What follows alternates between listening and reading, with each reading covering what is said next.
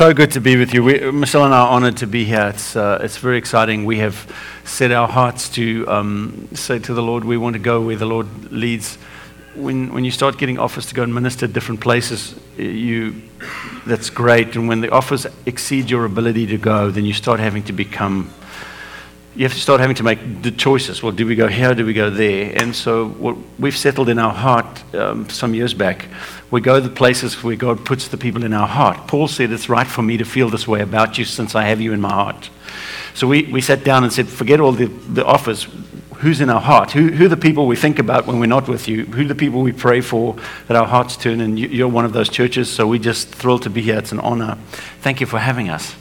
I'm intrigued um, at the processes of God. One of the things the Lord said to me this week is that I brought you this way because I wanted you humble and I wanted you thankful. He said, if you'd have gone the way that you wanted to go, you would have been arrogant and biting. So I took you this way so that you'd be humble and grateful. I want to talk just briefly before we introduce the two new pastors that are coming on staff. And I want to just briefly talk about, uh, if, you, if you wouldn't mind, let's just take a fathering moment and talk about, let's just recognize uh, perceive what the Lord is doing right now in this church at this time, because that's an extremely helpful place for us. In the book of Revelation, uh, Jesus appears to John, and uh, John sees this vision of Jesus walking between seven lampstands, and he's got seven stars in his hand. And he says, Jesus says to John, the mystery of the seven lampstands is this, that these represent seven churches. And the mystery of the seven stars are these are the angelos, the messengers, the servant leaders of those churches.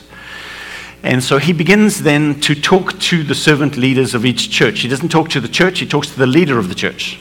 To the angel of the church at Sardis, write. And so the way God works is that He appoints somebody and He puts a responsibility on them to watch over a group of people, and then He gives them the authority that's commensurate with the responsibility that they've, uh, they've accepted. Does that make sense? So when you accept somebody, but that's not, that's not necessarily anybody can vote themselves into the position, that's someone the Lord sets in place. And so when the Lord has a vision, a mission, a planting in mind, he appoints somebody to lead it and he holds them accountable. It doesn't mean they're perfect. It just means that when God's talking to you, free life, he's going to hold somebody accountable in our case, our church, Northlands, the Lord holds us a step forward. Michelle and I have these moments. We call them, you know, the, the, the angel times with the Lord where we go and say, Lord, what are you saying? What is there? Because the standard of this is mirrored in the Domitian Games, where Domitian, the emperor at the time, would have people come in and have them kneel in front of him, and he'd say, they'd give him a report about what's going on in their region, and he'd say, I like what you're doing here, but I have this against you. And so the book of Revelation mirrors that same idea, where Jesus calls leaders who are accountable to him and says, I like what's going on in your church here. What I don't like is going back and fix this. So, if you understand that there is a passion in the heart of God, He has something in mind for this region. And so, because He has something in mind, He finds somebody that has His heart and He appoints them to lead. And then He starts to appoint people around them that would stand and help them take the responsibility of leadership. Now, this is one of the weirdest things because it's one of the most jealously guarded things of the Holy Spirit. The Holy Spirit is particularly jealous over who gets to appoint leaders in His church. We sometimes, if you're not aware of this, we think, well, we appoint leaders on the basis of who's been here the longest, who attends the most meetings, who gives the most money, who's got the loudest complaint, you know, like who, we appoint people in churches for the craziest reasons. If you understand in Scripture, when the Holy Spirit appoints by revelation, that's why all the elders that you can find that were appointed in the New Testament were appointed by apostolic figures after prayer and fasting. The appointment of people to eldership and to a leadership role in the church is always the stuff of revelation, in addition to the recognition that their lives are in order.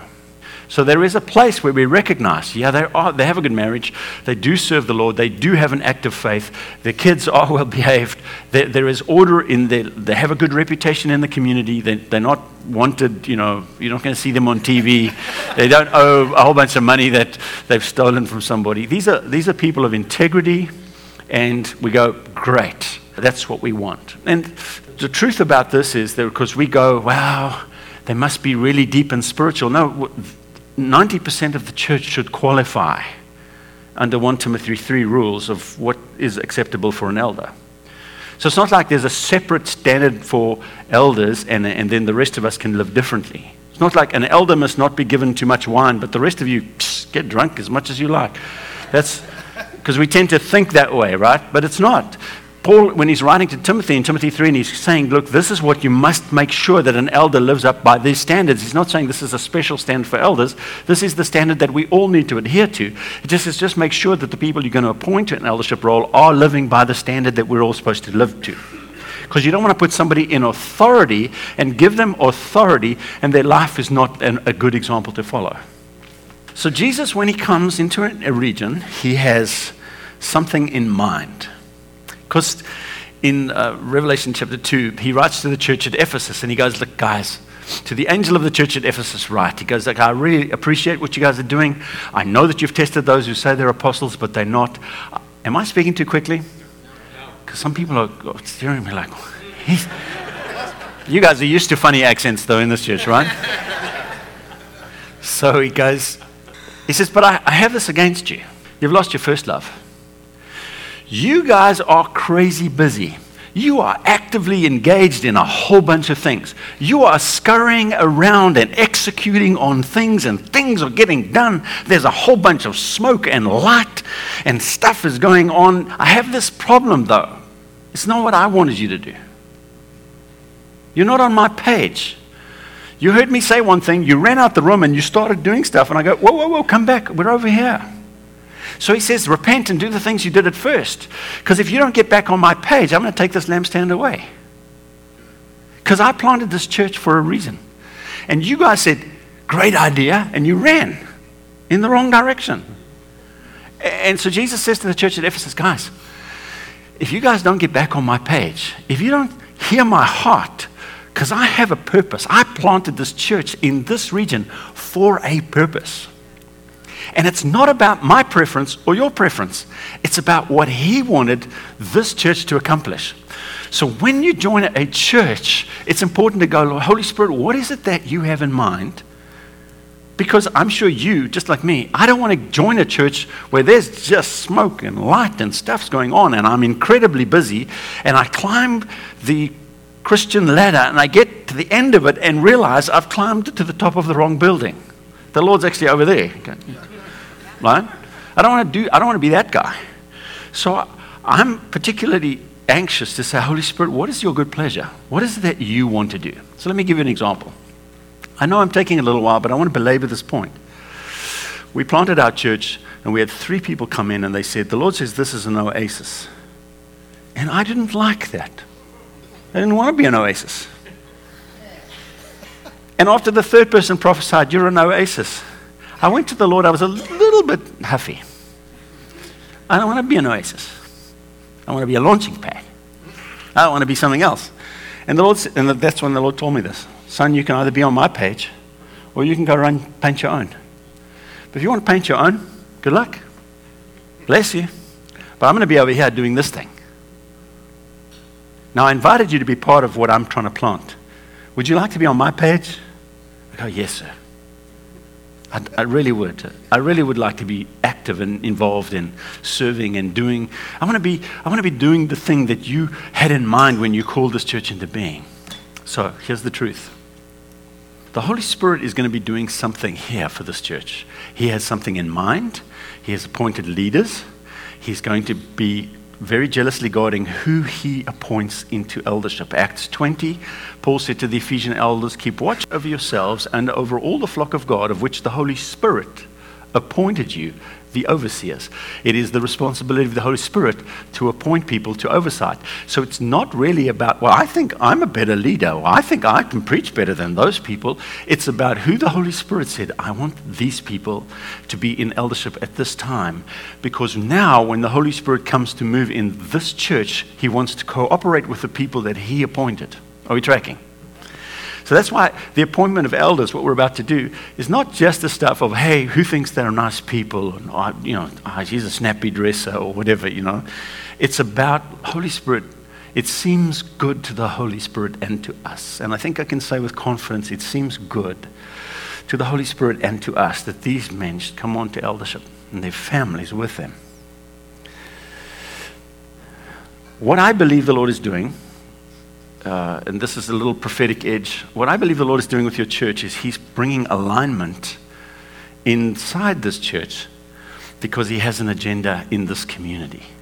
There is a very specific calling on your church to impact your, your city, your community, your county. There's a call of God on this church to impact way beyond the four walls of this church. Uh, remarkably so, um, substantially so. And in order for God to, to impact the much greater city with what He's doing here, He has to bring together a group of people. Let me explain the Spirit of God is in you and on you because the anointing that you have received, John says, abides in you. The Holy Spirit doesn't come and go anymore like he did in the Old Testament. Now, the New Testament, the blood of Jesus Christ, which is a once for all, for all time sacrifice, has been applied to your heart, and he has completely cleansed you. So there is nothing else, there is no other sacrifice necessary. And because the blood of Jesus is applied to your heart when you believed, the Holy Spirit came to take up permanent residence in you. He doesn't come and go even though sometimes we're foolish, because the blood of Jesus is an all consuming sacrifice. Are you tracking with me? So the New Testament says, The anointing that you have received abides in you. The Holy Spirit, David wrote, Lord, please don't take your spirit from me because he'd sinned. But the Holy Spirit now abides in believers because the blood of Jesus Christ has made you clean. That's another sermon for another day, I'm just saying. The Holy Spirit is in you and is on you for you. He's in you because he wants to proclaim the Abba Father from you. He wants to settle your identity in your own heart. He wants to guide you into all truth. He's going to teach you about all things. He's going to lead you you're going to be led by the Spirit. The Holy Spirit is in you for you, He is on you for other people so that the anointing that abides on you can function. You can function in various ministry giftings according to the anointing that's on you. And the Holy Spirit is in you for you, He's on you for others, but He's among you. Because Jesus said, He'll be with you, he's, he's, with you, He'll be in you. And, that, and Paul says, that we together form the body of Christ and the Holy Spirit dwells among us. Jesus said, If two or three of you will come together, there I will be with you. The Holy Spirit is in you for you, He's on you for others, but He's among us. Why? Well, He's among us to create a testimony in this community about the kingdom, what the kingdom looks like in community. The only way that the Holy Spirit's going to transform this community, this city, is when you guys come together in the community in line with the purpose that the Holy Spirit has for your church. Am, am I making sense here? I know I'm taking a long way to go around this, but I want you to understand that you have a responsibility. If you join a church, you have a responsibility that we together become a spiritual house in which God dwells by his Spirit. And so, of the early church, people standing on the outside looked in and saw those are Christians because they saw how they loved one another. Those are people because the kingdom of God was constantly breaking out among them. Miracles and signs and wonders constantly. People were loving one another. No one claimed that any of their possessions was their own. They shared everything. A testimony took place in the heart of Jerusalem that transformed Jerusalem because people who weren't believers looked at the believers and saw the marked difference of the presiding wholeness of the Holy Spirit because the Holy Spirit was among them. And so people wouldn't dare join them, but the Holy Spirit would draw them and they'd get saved and they'd come into a community that shook that whole city, that whole country, and then the whole world. Ask a teacher to do something. I'm sorry, I'm. It's going a long time. What I'm, what I'm trying to say to you is right now, I believe the Holy Spirit is bringing things into alignment in your city. He's doing things in this church because He wants to impact the city. So He's brought leaders, He's appointing elders, He's calling for a clarity amongst us, He's calling for members to join together, not just to attend, but to say, Holy Spirit, what is my role here? Because as we come together, we together become a temple that God will dwell in among us by his Spirit. The Romans had a saying where two or three Romans come together, that's where Rome is. That's what they would say. This is Rome. because we're Romans and Roman law applies to us. So, this, where we are, this is Rome. And Jesus borrowed the concept and he said, If two or three of you will come together in my name, that I'll be there. And you'll be my gathering. And whatever you ask, my Father will do for you. You can ask anything, my Father will do it for you. And if you, two or three of you will agree about anything, my Father will execute it because you bring the kingdom to this earth. And when we come together in agreement, when we come together in unity, when we come together in submission to the people God has appointed, God starts to use not just us individually, but us corporately to impact the city. This is part of the destiny and calling of God on this church. There are a lot of churches that are learning to trust God. There are a few churches that God trusts. You guys have a shot at being one of the churches that God trusts to put his full weight and his full glory and to demonstrate what it's like among the people of God. That is such a far distance from attending church for an hour on a Sunday and checking it off your list. Do you understand? That's not, we're not talking about that. We're talking about being part of a community where we together say, Holy Spirit, come and preside among us. Let your glory move among us because it's not about us, it's about the transformation of the city. That is what is at stake. And the appointment of these people to new places of eldership is part of God's alignment of bringing pieces together so that this church can impact this city. And that's what we're about today. Now, uh, this is because that's the truth, this alignment thing. I felt like the, the, Lord said He wanted to heal people who have any issues with alignment. I was in, um, I was in a church recently where the Lord spoke about this to me, and He spoke about, I want to clear out the mist in, in the mind of the th- church was theologically a little skew, and He said, I want to clear out the mist in their mind. And he said, to, to prove that, I want to demonstrate in physical healing. And, and so I had people stand, and people, uh, this one lady, who's schizophrenic for 12 years, she said instantly it changed. And her brother, who had had um, voices, he, he couldn't, he was depressive, and they stopped instantly when we prayed. We saw miracles. We had a lady, uh, I was in another church, and the Lord said, I want to clear out the vision of the church. And he said, to, to prove that, I want to demonstrate it by healing people's eyes. And we had a lady who had cysts on her eyes. And when, when I said this, the, we prayed, and the Lord instantly healed her. She went back to the ophthalmologist because he was going to, like, they were operating. And he said, oh, It's gone. No, come back in a year. We, have seen this again and again in churches when typically what the Lord does is because He's proclaiming a spiritual truth, He demonstrates the spiritual truth in a physical healing of the body. Paul said to the Corinthian church, because you have divisions among you and you, you, you're selfish, he says, This is why some of you are weak and sick and die prematurely because what's, what you're causing in the body of Christ is manifesting in you physically. Make sense? So, one of the things, so let's make it positive because that was a negative example.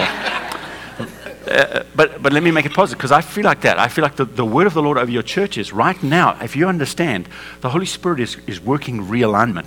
He's appointed leaders, He's appointing new elders, He's bringing in people. There's a, there's a, there's a gentle alignment happening here because the Holy Spirit is busy working the order that He wants.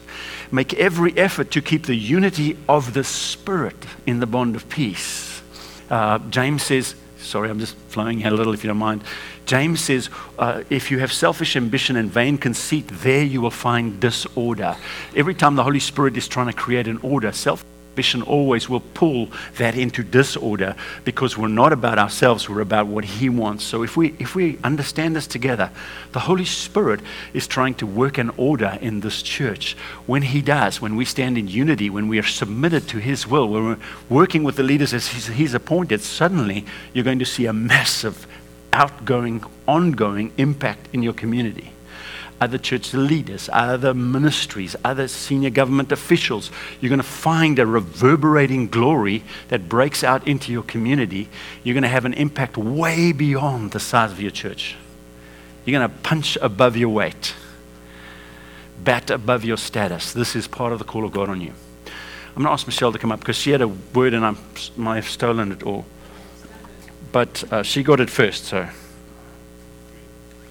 I think it's just a, it's a confirmation what I feel like the Lord showed me, and the exciting thing is I, I was praying before we arrived here, and I asked the Lord um, yesterday early morning what what He had for you, and through the week we've been praying about this time, but I don't know if you remember last time we were here, I had a word about the Lord calling you to build and uh, build, and that the Lord that over the years um, of your parents leading, they'd set such a strong foundation, and now you were building on that foundation. But I felt like the Lord said, just as you called to build, I've also placed you here to bring order, which is very much with what Greg has shared, and to set things in place. And I felt like He said, you will set things in order in the spiritual realm that will manifest in the natural things that don't belong or doctrines that are causing damage will start to be challenged. And and it's going to come through relationship. Sometimes that word challenge feels negative. I don't think it's negative. I think the Lord's going to open up opportunities. Um, I felt like He said that which has been accepted will be questioned because I'm sending a wind of truth out from here, and the fragrance of heaven is going to go out from he- here. Very cool. And I felt like the Lord said, just as new mantles are being placed on shoulders today, what the Lord's doing is not only setting watchmen on the walls, He's increasing the watchmen on the walls of this place, but He's also increasing watchmen on the walls of this city. Because God has called you to impact your city.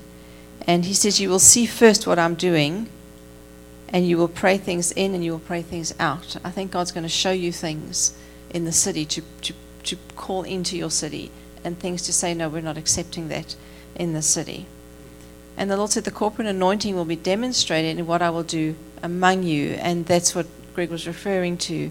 We've seen it in physical healings, what God's doing in the spiritual realm. I felt like you said, you're going to see things and you're going to see places that are out of order be set in order. Marriages are going to come in here that might be hanging on a thread, but they're going to be set in order because they come here.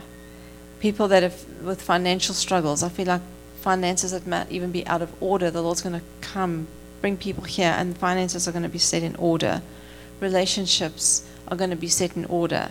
And I felt one of the things I just want to do, um, add maybe to pray for at some time is I feel like there's some people here with a, with adult children relationships that might be out of order, and the Lord's going to bring those into order again because He's a redeemer, and bodies that are out of order are going to be healed. But I felt like the, the Lord just says, watch for the testimonies. One of the things He said to us years ago was watch for the clusters, and I felt like He wanted to encourage you to do that as well. And I know you do that well as an eldership team. You're very on top of what God's doing in, in your church, but watch for the clusters. Watch to see if there's two or three marriages that you hear testimonies, because that's what God wants to do in, in your city. But the Lord's called you here to be a catalyst for order. And then I just wanted to end with a scripture in Titus 1 5. It says, The reason I stationed you in Crete was so that you could set things in order and complete what was left unfinished, and to raise up and appoint church elders in every city, just as I've instructed you the reason that I, I've stationed you in Leesburg was so that you could set things in order and complete what has been left unfinished. Praise God. Praise God. We're so excited about this moment, and um, because of that, I, I just get we, we just got faith. So if you have, as Michelle said, if some of your adult kids an alignment issue that's out of order, and you want the, uh, the Holy Spirit to bring it back into order, if you have scoliosis, hip problems, back problems, something that's misaligned in your body, I'm going to ask you to stand right where you are, and we're just going to pray for you. So anybody like that, if there's any alignment issue uh, in your body, I feel like the Lord wants to realign some things. Woo! What a party! What a party! Now I'm going to ask the people who's sitting around these people if you would just gently lay your hands on them because we're going to do this together. The reason, the reason I feel like the Lord wants us to do this together is a demonstration of how the Lord is going to impact your community. It's not going to be one or two superstars pulling off spiritual things from the front. It's going to be the body of Christ working together, and we're going to see miracles. Father, I believe you spoke this, and so, Father, right now, in the name of Jesus, I break the order that exists. I break it off these people, and I release, Holy Spirit, a new alignment. I release a new alignment, Lord. Hips come into line. Scoliosis, be straightened up. Go away. In Jesus' name, you have no hold. Backs, shoulders, aligned, Lord. Ankles, knees, hips, I release, Lord, the healing of God. I rebuke the pain. You will go away. You have no right to hold. Anything, Lord, that's misaligned internally, anything reproductive, Lord, anything in the stomach area, I just rebuke it all. It must go because, Lord, you have spoken a word of alignment. Your anointing on this church is for this alignment. So I release it now, Lord. And I thank you for it, Lord. Children who are, who are, Lord, not aligned, we call them back. Come on now. We break any misalignment. No. The anointing of God, the power of God, the call of God on this church is for alignment. Demonstrated, Lord, in Jesus' name. So, Father, just watch this. More, Lord. Thank you. Thank you, Lord. We rebuke pain and we release peace. And we thank you for miracles, Lord. In Jesus' name. Amen. Now, it's a time for us. If you would indulge us, I know that um, we could take a little more time, and I know we've taken some already, but I'd, I'd like, because this is a big deal. So I'm going to ask Josh and Rachel and Tommy and Carly if they would come up, and we're just going to say something about them. I believe that it seems good to us and to the Holy Spirit that these people should be appointed as leaders.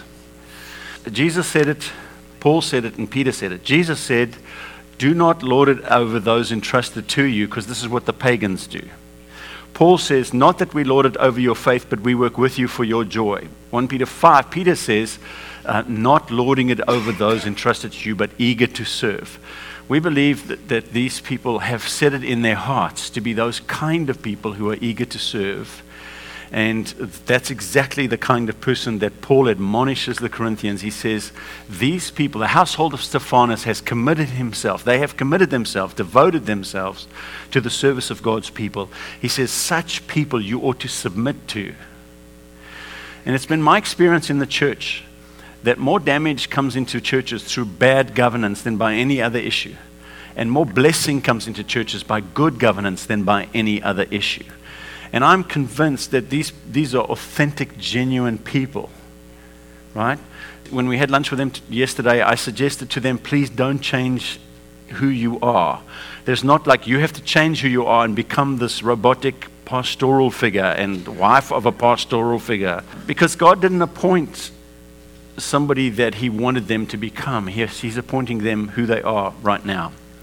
And so, what, he, what the Holy Spirit has been doing in their hearts, those desires, those passions, those giftings that they already have, is why He's calling them to a place of prominence. I wanted them to be up front so that you could see them because this is what the responsibility is for them. And we're going to talk a little bit more about that if we get the opportunity to preach there is some responsibility that the Holy Spirit is going to put on them, but there's some responsibility the Holy Spirit's putting on you and how to make their job a joy. See, the scripture says, Hebrews 13, 17, submit to your leaders and obey their authority. And he says, do this in such a way that you make their job a joy. Don't make it painful for them. Don't be obnoxious. In other words, your job is to make their job a joy. Make them glad they're elders. Some days you go, man, Lord, are you sure? I don't, I don't know. because here's what the scripture says. Because if you make their job hard, there's no advantage to you. Now, I didn't write that. The Bible says that. If you make their job hard, there's no advantage to you. The way that God has set this up is that He has said, I want, in addition to the Holy Spirit presiding, I want leaders, overseers, people who take the responsibility to watch over my people. I want shepherds with skin on.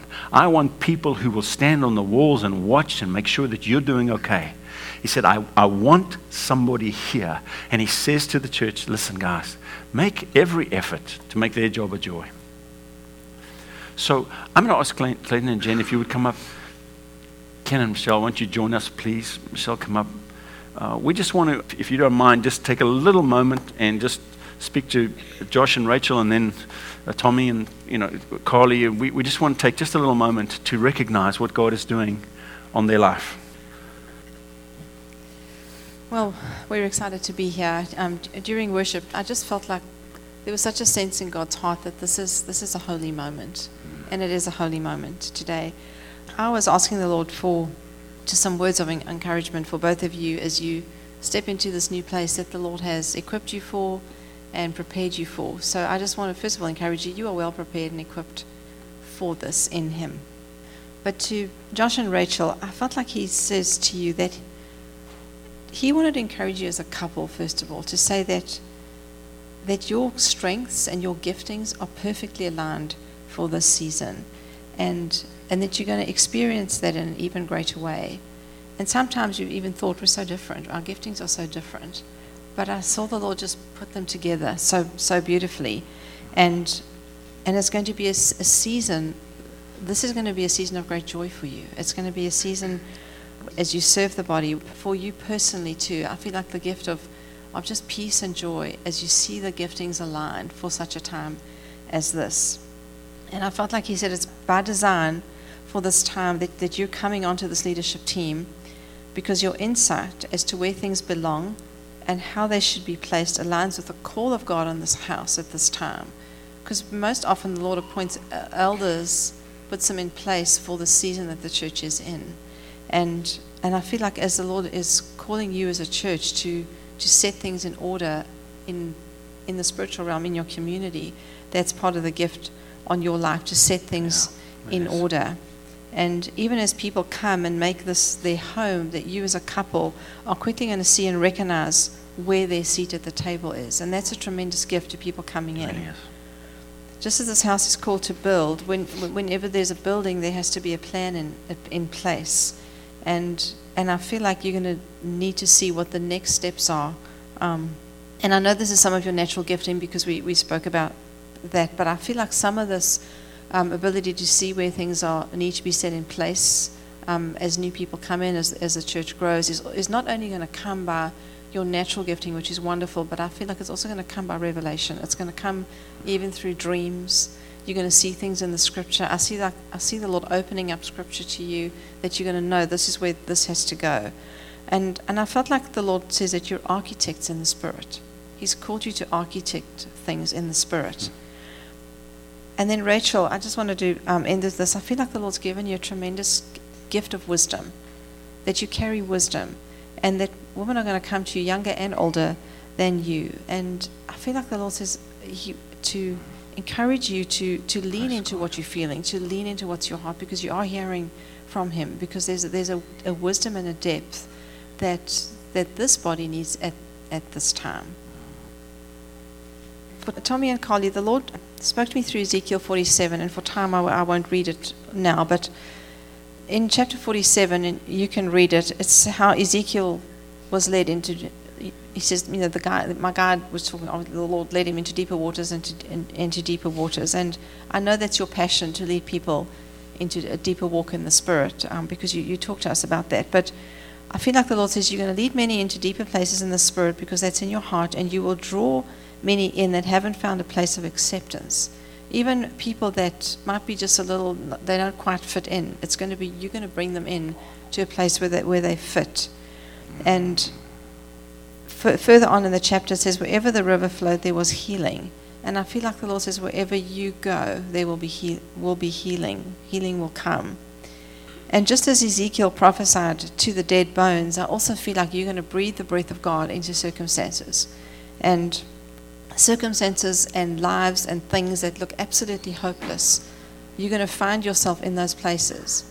And you're going to breathe the breath of God into those, into those places. And I feel like the Lord says that you will reintroduce people to the God of hope. There's an anointing on you to release hope in, into hopeless places. And I feel like that's even going to be stronger after today. I feel like the Lord says there's going to come a stronger anointing on you to break a spirit of hopelessness. And some of it's going to be behind the scenes. You're going to go to war against, against this particular thing. A hopeless spirit will break and it will lose its power in your presence. Hopelessness will go and hope will come.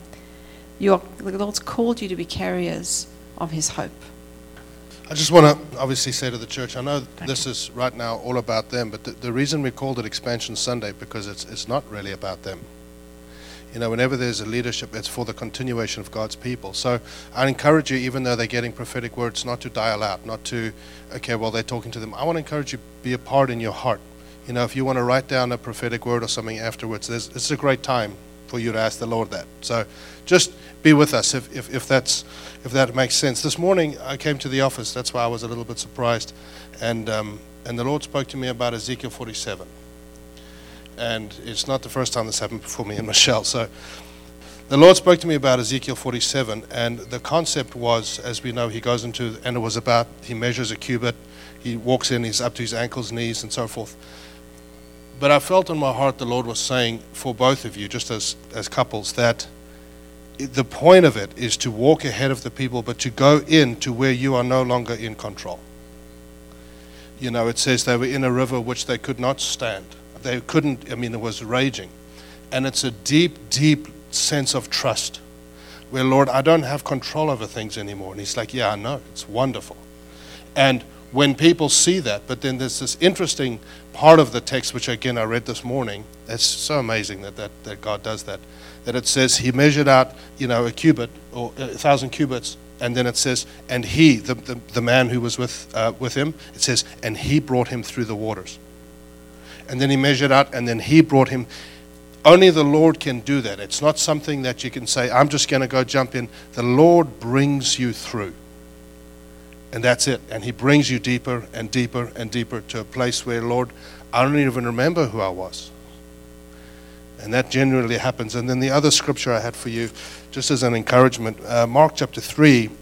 Um, now I've lost it. It says here in verse 13 uh, He went up on the mountain and he called to him those he himself wanted, and they came to him, that they may be with him, and then he, that he might send them out to preach. It says in verse 23 So he called them to himself. And I just wanted to, the Lord put it on my heart to let you know the highest calling is to him, not even to this position. It says he called them to himself so that they may be with him. And for their sake, that has to remain the highest calling. For your sake, that's the highest calling. That you are called to him, deep, deep intimacy. And I encourage you that it will come through worship, scriptures, and prayer. That's never changed. In th- in the last 2,000 years, that's never changed. But he calls you first to himself. So that's what I wanted to encourage you with. Amen. Greg. I think uh, if you guys would come just stand a little forward, we, we'd love to lay hands on you and pray for you because there's something that the Lord does uh, is an impartation. The scripture says the basic uh, doctrine of laying on of hands in Hebrews uh, 5 says uh, laying on of hands is a, is a foundational doctrine. Uh, the, the truth is, if scripture, the laying on of hands is, is for a number of things. Laying on of hands for healing, for the, for the release of healing grace. The laying on of hands is, is for the release of the baptism of the Holy Spirit sometimes. The laying on of hands is to impart gifting, and the laying on of hands is to establish people in a role in the church, uh, to, to impart authority. But grace flows through the laying on of hands, and that's what we want to do now. So we're just going to lay the hands on them. I'm going to ask you if you would just reach out your hand as a sign of agreement. Yeah, we agree with this, and, and we just want to bless them. So let's, uh, let's do that. Father, we just want to say for Josh and Rachel that, Lord, we release them to this new role that you have commissioned them to. You've called them, Lord, and we thank you for them, Lord. What a beautiful heart these two have, Lord. What a beautiful heart after God. What a beautiful passion for your people. We thank you, Lord. These are people, there's no guile in them. There's just passion and strength, and we honor them, Lord. But now, Lord, we release to them an anointing, a new mantle, Lord, in Jesus' name to be the kinds of shepherds that you have purposed. Lord, we release to them wisdom and insight, prophetic insight, discerning of spirits. Uh, words of wisdom, Lord, are going to flow like rivers from them, and a rich clarity, Lord, on what to do and where to go. I pray, Lord, that uh, you'd make them, Lord, people who bring strategy and clarity and vision to the house. And we thank you, Lord, for their heart which has been humble and true. So, Lord, we release to them a new day and a new mantle in Jesus' name. Yeah. Lord, for Tommy and Carly, we just bless them. We release, Lord, upon them a new mantle. We thank you, uh, Father, for a fresh anointing from your Spirit. We thank you, Holy Spirit, that they are going to experience a new, brand new day. Uh, Ah, Lord, two and a half times is what I'm hearing. Lord, uh, just a different weight of, of cloak on them. Uh, thank you, Lord, for uh, the rich flow of anointing. Thank you, Lord, for the weight of that um, beauty, that, Lord, they'd stand up under it. It wouldn't be too heavy, but rather a perfectly fitting weighted coat. But Lord, we, we release to them the ability to, to shepherd. We increase their ability, Lord, in uh, hosting people in their home and just their ability, Lord, to, to bless and uh, bring peace and to speak life. Uh, Lord, we pray that supernaturally you'd administrate through them, a, uh, Lord, a greater gift of administration to, uh, Lord, expand the anointing that's on their lives. That, Lord, it would go from beyond them into the ability to, to bring many, many others into it. And so we release, Lord, from them structure and fire. We bless them, Lord, with compassion and with wisdom and with grace, Lord, to be the kinds of shepherd that you've purposed in their heart that you wanted them to be. Now, Lord, we commission these two couples and their families into your hands. Watch over them, Lord. Keep them safe. Protect them, Lord. Keep them from evil and the evil one cause your smile and your blessing to be manifested in their families. Now, Lord, we bless this church and their leadership in it. We thank you, Lord, that because of their coming, there would be great rejoicing. And because, Lord, of, of people who submit to them, there would be great fruitfulness. Lord, we bless this union. We bless this appointment. And, we, and Holy Spirit, to you, we surrender. Thank you, Lord, for what you're doing. Thank you for the order you're creating. Thank you for the purpose that you have designed this church for. And to that end, Lord, we release them into their place in Jesus' name. And all God's people said, Amen, and amen. Thank you.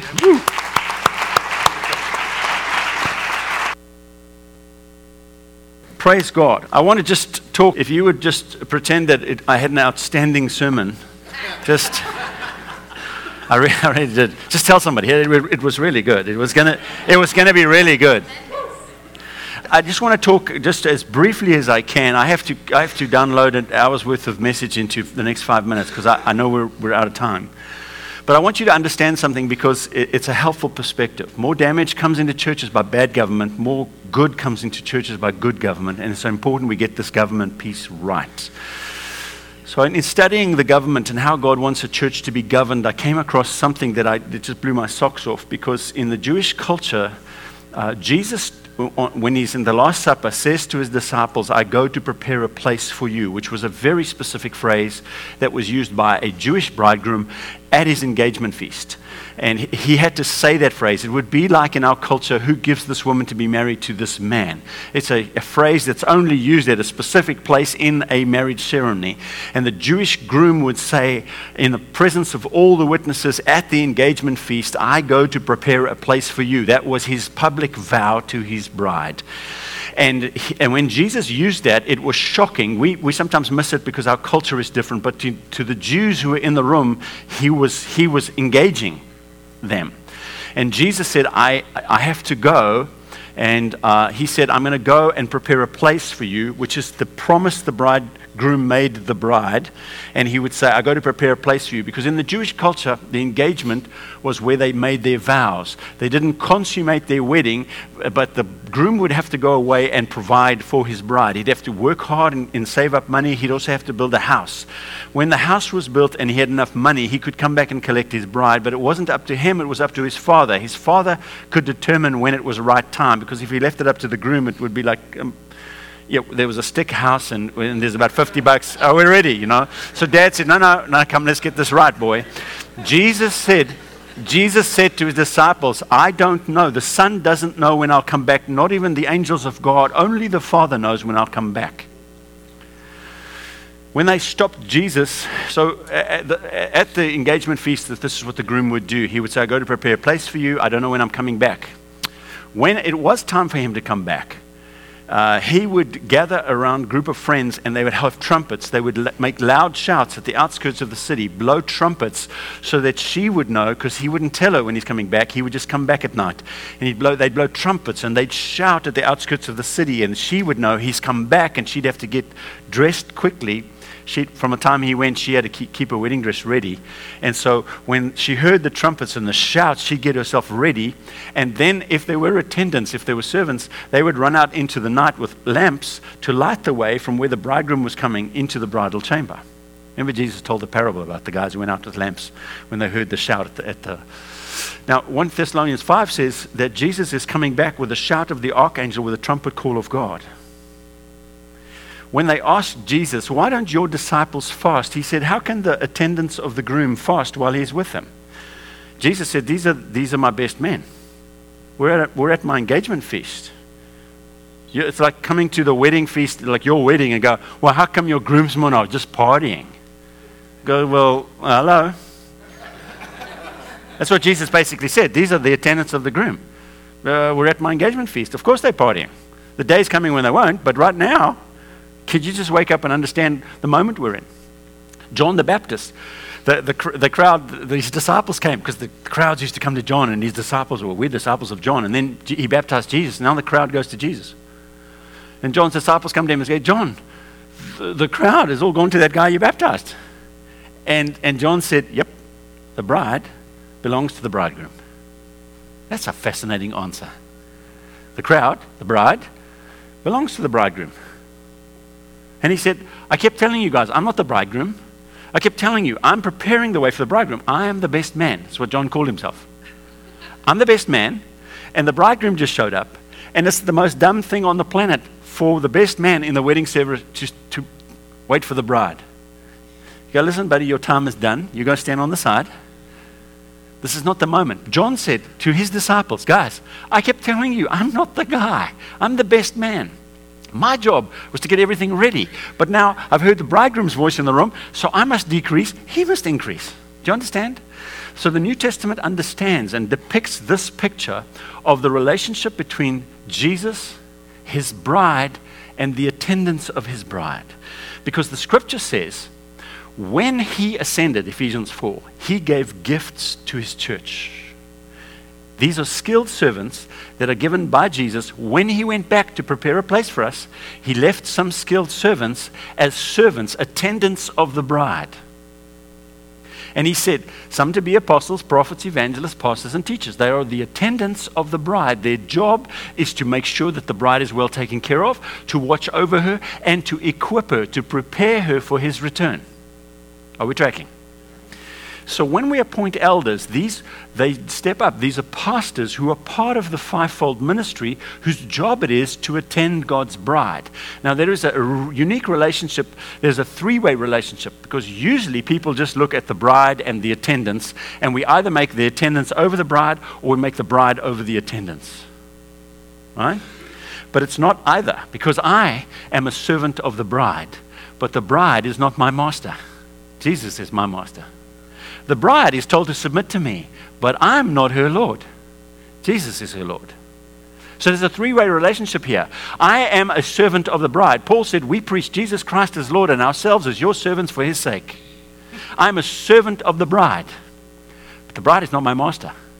So that means I don't serve the whim of the bride. My job is to equip the bride to become proficient in. I'm the sword master, and the, and the bridegroom said to me, I want you to equip my bride to be good with the sword. And I said, Yes, sir. And he appointed me. I'm one of the best swordsmen in the world. This is my role. I'm a skilled servant. And he said, I'm going to go and prepare a place when I come back for my bride, because this is the eternal King of glory, and this is the eternal consort of the King of glory. I want her ready to be my queen. I want my bride to be beautiful. So I'm giving skilled servants to her. Your job, your responsibility is to make sure that she's good with the sword. And so I'm there and I knock on the door. Princess, it's time for your sword lesson. And she says, yeah, I'm not doing sword today. Bring me some coffee.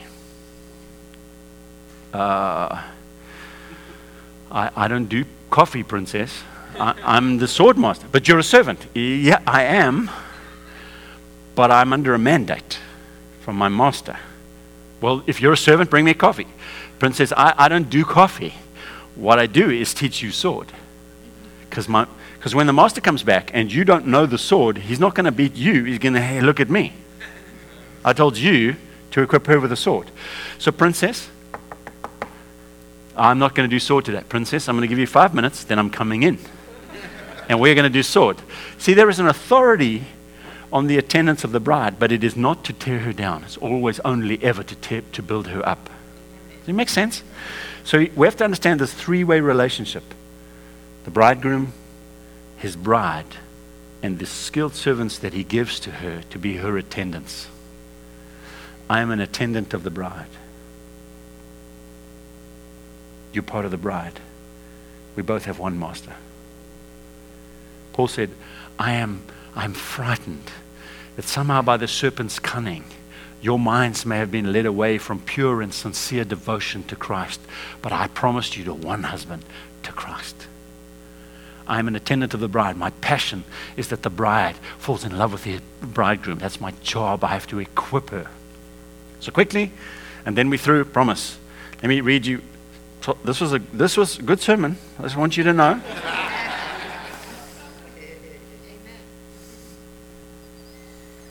So here are a few things how the bride should relate to the servant. You should respect them as skilled servants. 1 Thessalonians 5 says, Respect those who work hard among you over you in the Lord. You must lovingly hold them in high regard.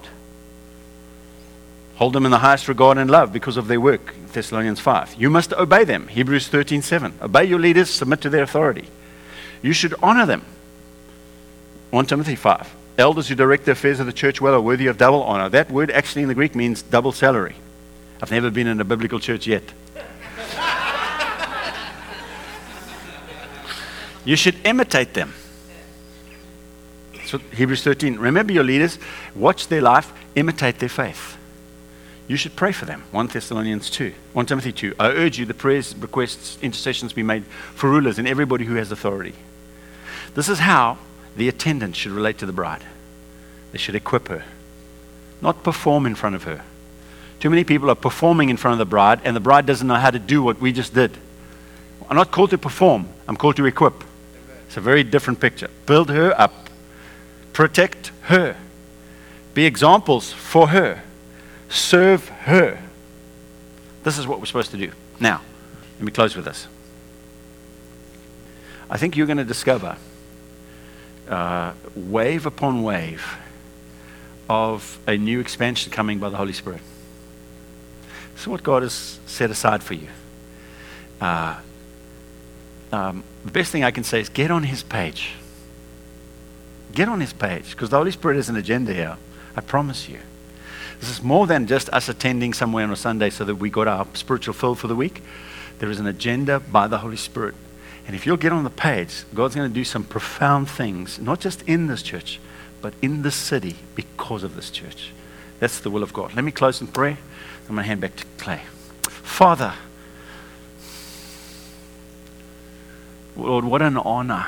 What an honor, Lord, that my name should be linked to Jesus. What a profound honor, Lord, that my calling should come from you. What an amazing thing, Lord, that you've called this house to and the things, the Holy Spirit, that you're preparing to do. Lord, we just want to say we, we're getting on your page, Lord. I know that you've, I know you know all things, Lord. You know this is true. You've found here, Lord, a people that you can trust that have said, Lord, we want what you want, whatever that is. So, Lord, I commend this house to you. I thank you for these new, Lord, eldership couples and family. I thank you, Lord, for Clayton and Jen. I thank you, Holy Spirit, for what you're doing in them and through them. And I thank you, Lord, for appointing them to lead this at this time. Well, what a moment this is. What a season for this church. What a unity, Lord, is on this team. We bless this unity. We bless the unity of this house. We bless, Lord, the unity of the Spirit that you are creating. We bless, Lord, the massive, massive impact that is going to happen through this church because you have ordained it. Let it be to your glory. In Jesus' name, amen.